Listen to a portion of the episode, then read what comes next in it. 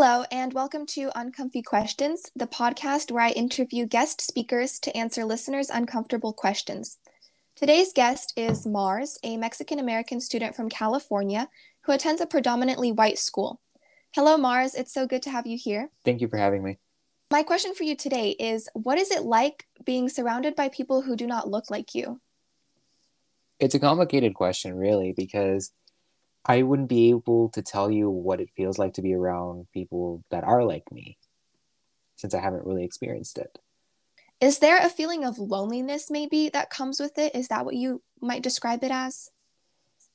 I definitely might.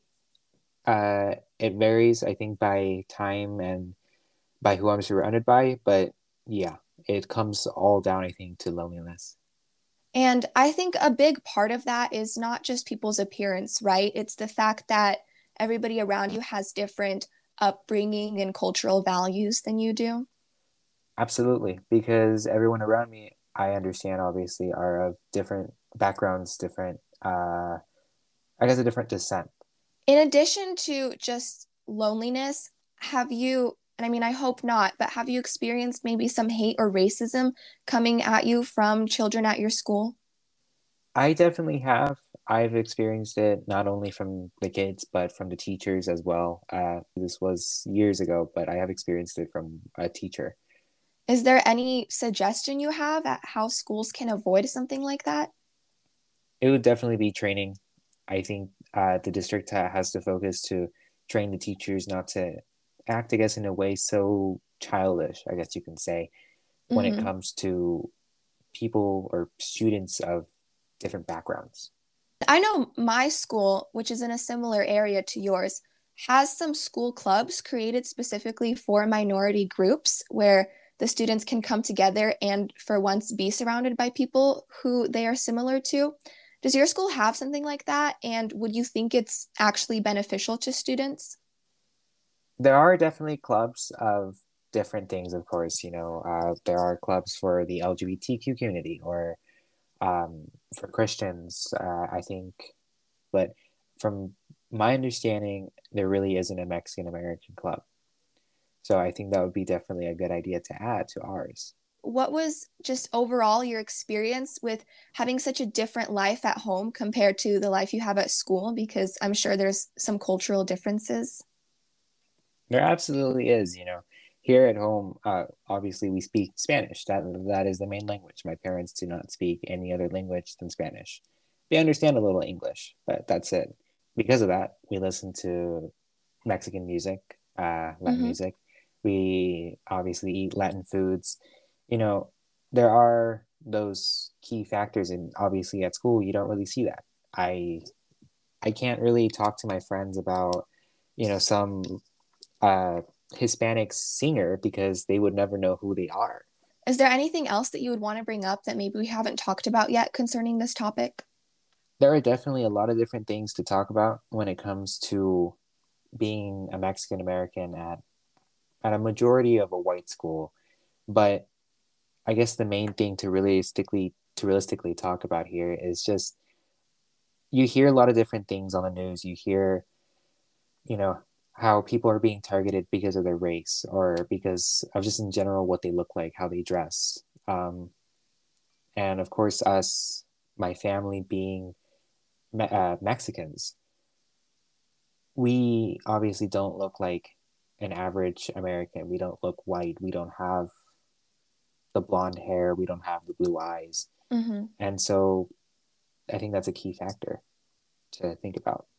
You know, that's a very interesting perspective for me because my parents are also immigrants. So I come from an immigrant family, but we're all very white. And so if I didn't tell people this, especially because I don't have any kind of accent in English, most people wouldn't even notice or realize that maybe I come from a different country.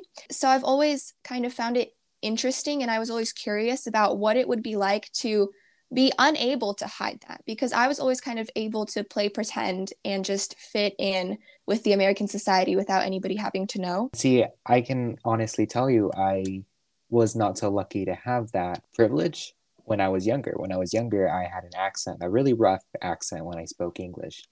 So I would be made fun of by the other students or by the other kids. And that also came to the teacher. That's terrible.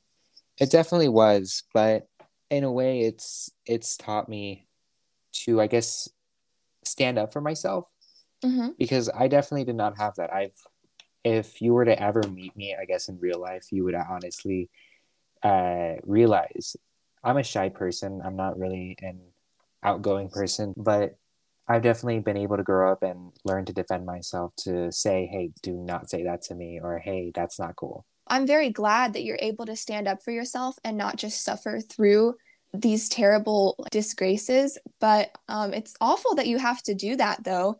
Is there something that maybe schools can implement to lessen that so students don't have to suffer? For me personally, I think it goes back to ethnic studies, for example. Mm-hmm. That's a fight that a lot of students have been going on around here in California, in particular, about to implement ethnic studies as a required course. And I think that would be an awesome idea because it teaches students, you know, not to discriminate against others. Uh, they learn about their history. They learn about what's been going on in the history of this country, uh, not only with Mexican Americans, but with with the Jewish, with the African Americans, with a lot of different minority groups. So, do you think a lot of the hate that people put forth comes from just not being aware and not knowing maybe all the details? I don't think it's the main thing or the only thing realistically, but mm-hmm. it can be a, a huge factor. It's terrible that students, especially, I mean, in this day and age, and in the US, which is such a blended country overall, that this is still happening to students like you. And I'm just I'm so sorry, and I, of course I'm sure most people wish that would change. I I personally would hope that would change at some point, at least by the time that I have my own kids, or maybe when I have grandkids. Mm-hmm. You know, it sounds horrible to wait so long, but to be realistic, that's what it sounds like it's going to be. I agree. It's been painfully slow. I hope we as a society will get to a better place one day, and hopefully sooner than later. Definitely hope so too. Do you have any parting words for our listeners that you would want them to know about this topic before we go? Yes, uh, I think I think I mentioned it before, but just to basically say, we're not the enemy. You know, you hear in the news uh, so many horrible things, so many horrible, I guess you can say, stereotypes about Mexican Americans in particular, and we're not. Not all of us are what they say we are. We I'm I'm not gonna say also, you know, in particular what we are, but I'm I'm gonna say we're not all bad. We're not all, you know, that stereotype of who you think we are. I think it's always really important to remember that every single person is different, especially when it comes to personality. And even if people are grouped together, you can't just assume that everybody will behave the exact same way. And kind of going off of that, dear listeners, as always, please remember that the information you heard today is just one speaker's personal opinion, and do not assume that everyone has the same view. Thank you.